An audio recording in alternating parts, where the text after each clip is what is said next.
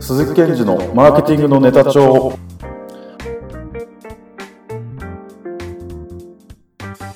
どうも自分の思いを発信することで共感したお客様だけが集まり自分らしく楽しくビジネスを成功させることができる人柄マーケティングの鈴木健二です。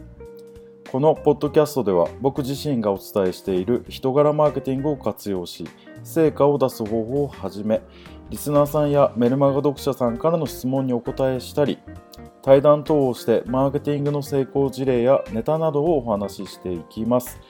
またご質問をお寄せいただいた素敵なあなたにはプレゼントもご用意しています。ご質問はポッドキャストの説明文に載っている URL からどしどしお寄せください。はいそれではスタート。はいそれでは第1回目ですね。スタートしていきたいと思います。はい。まあ、1回目ということで何をお話ししようかなというふうにこう、まあ、考えていたんですが、まあ、やっぱり自己紹介が一番いいかなと思いまして自己紹介をこの第1回目ではしていきたいなというふうに思っております。はい。でまあ、私、鈴木健二ですね、まあ、熱海市生まれなんですが静岡県の熱海ですね。あの昔新婚旅行で人気だった、まあ、最近また人気が復活してきた熱海市出身なんですがもともとですね、まあ、いろんなサービス業で働いていましたで、まあ、洋服屋であったりとか旅館とかレストランとかでまあ、そういったサービス業で働いている中に2010年1月1日ですね旅館専門のコンサルタントとして起業したんですね。まあ、マーケティングコンサルですね。で、それなぜかっていうと、まあ旅館で働いた時にそれまで旅館って正直ですねあんまり行ったことがないしあんま思い出ってないんですよ。まあ家族で行ったことはもちろんあるんですけど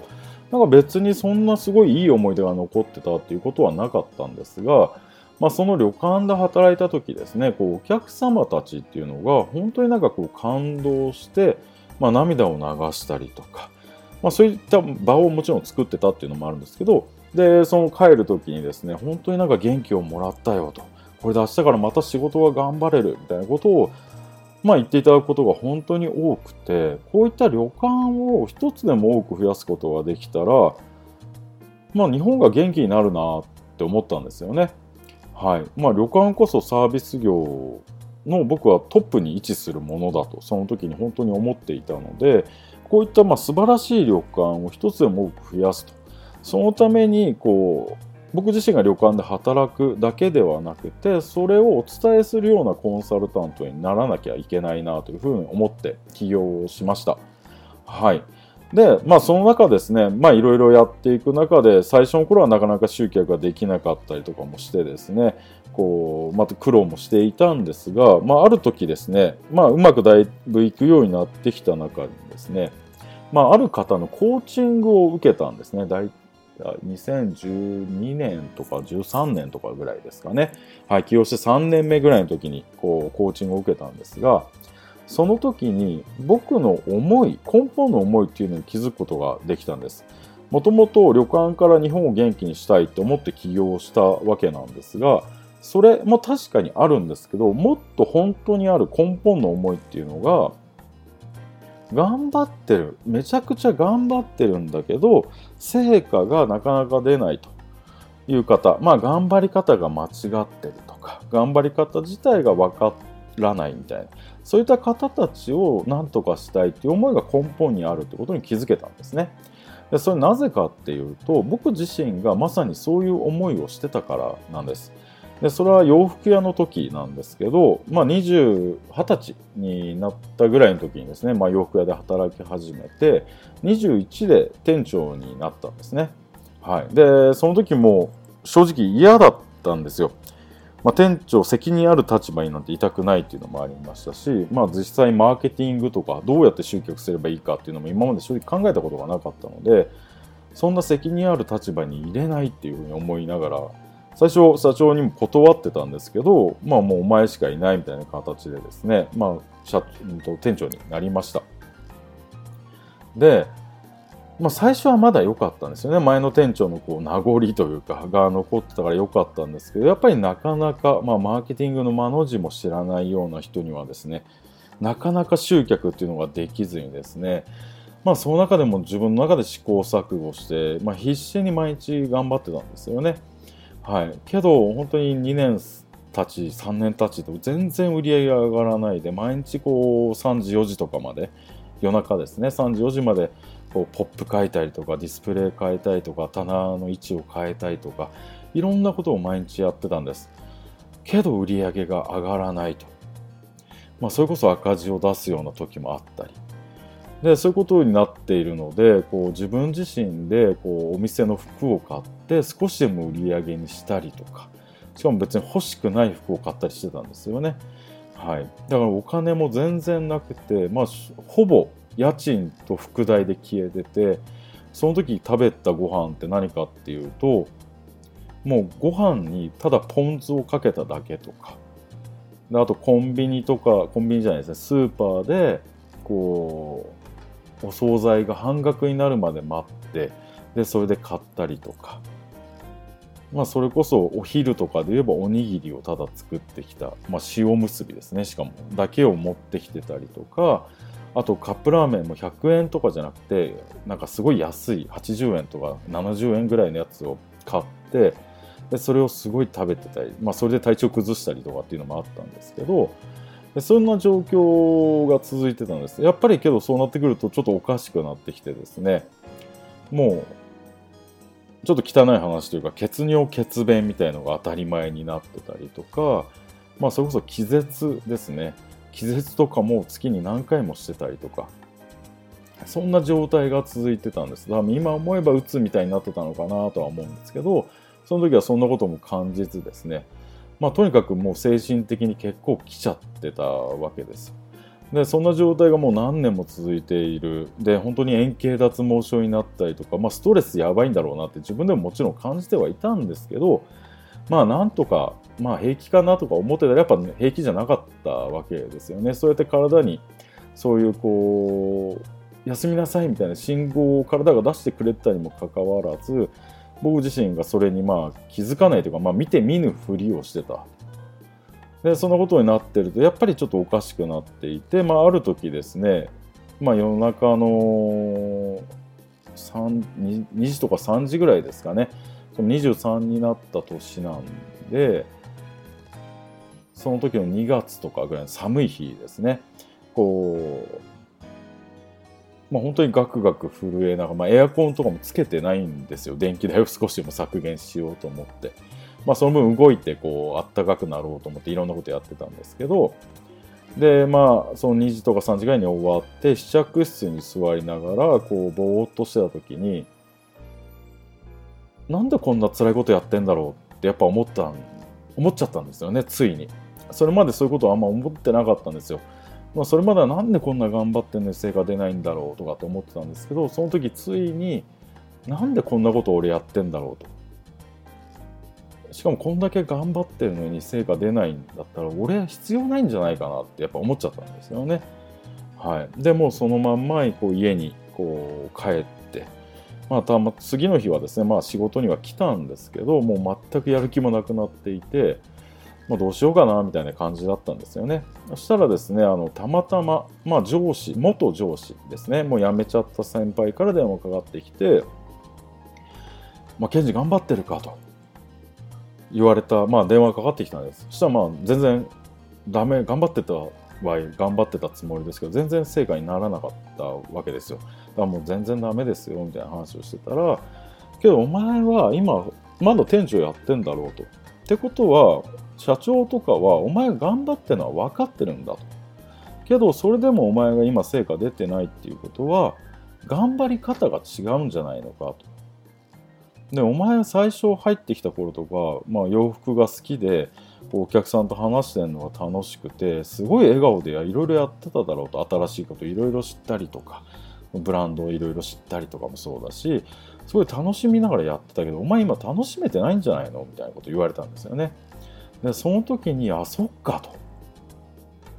俺は頑張ってるんだと。けど頑張り方が違うから成果にならないんだと。しかも全然楽しめてないから楽しまなきゃダメだって思えたんですよね。で、まあ、僕はそれ23の時にこうそう思えたからいいんです実際そこからですねこうまあ本当になんだろうな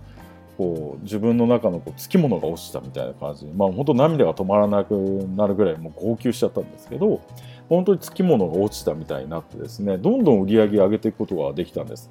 でその1年後ぐらいに店を移動することになったんですけどその移動した先のお店っていうのはオープンして34年ぐらいずっと赤字だったお店なんですけど半年ぐらいで黒字にできたりとかどんどん本当に成果につながったんですよね。それはなぜかっていうと、まあ、頑張って成果出なかったら頑張り方を変えたからなんですよ。っていうのをただ繰り返してただけでそういう成果が出るようになったんですね。けどこう僕は本当それが23の時に気づけたからいいけどそれを気づくきっかけがないままずっと過ごしてしまってる方もやっぱいると思うんですね。で実際僕の講座とかに入ってくる方でもそういう方がたくさんいます。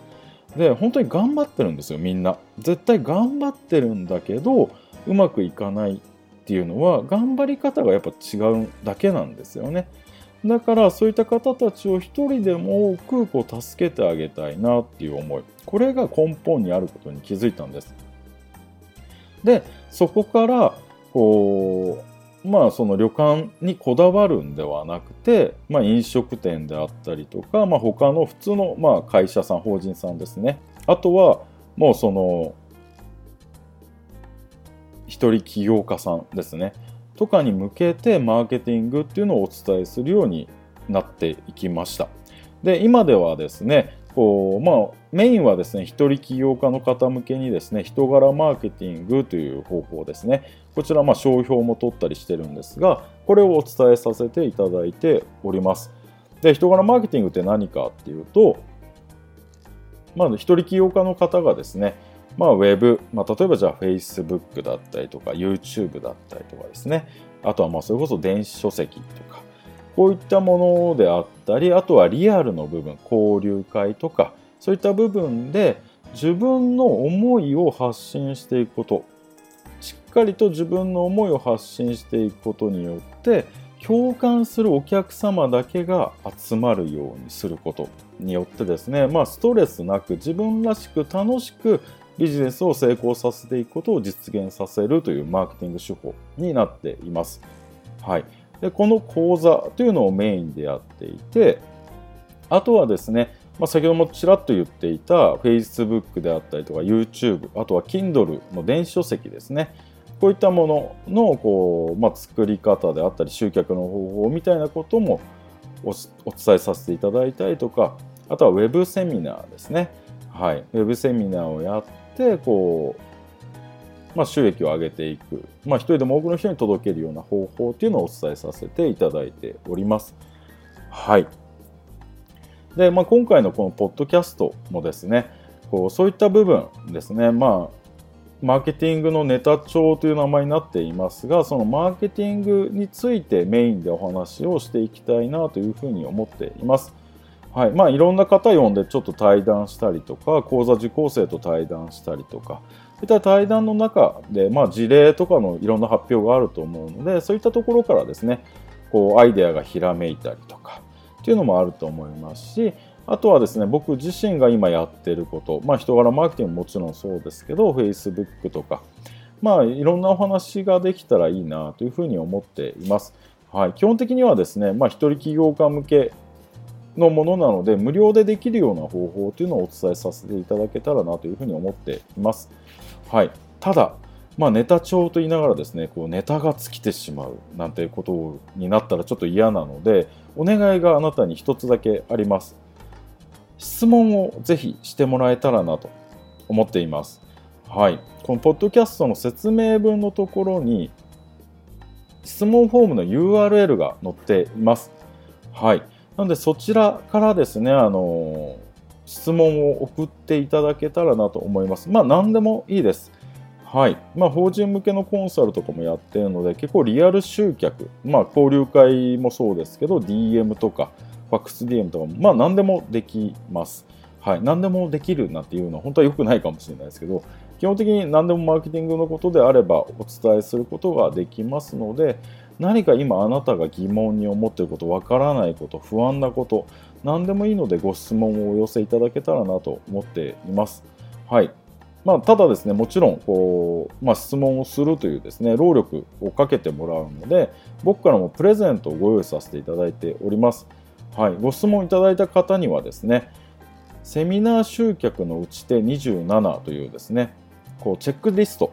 をですね、プレゼントさせていただきます。その、まあ、チェックリストを使っていただきますと、セミナーの満席っていうのも普通にできるようになりますので、まあ、ぜひですね、まあ、活用していただきたいなというふうに思っています。はい。まあ、そのためにもですね、ぜひご質問をいただければと。ではこのポッドキャストでお答えさせていただきますので、まあ、どしどしとですね、ご質問いただけたらなというふうに思っております。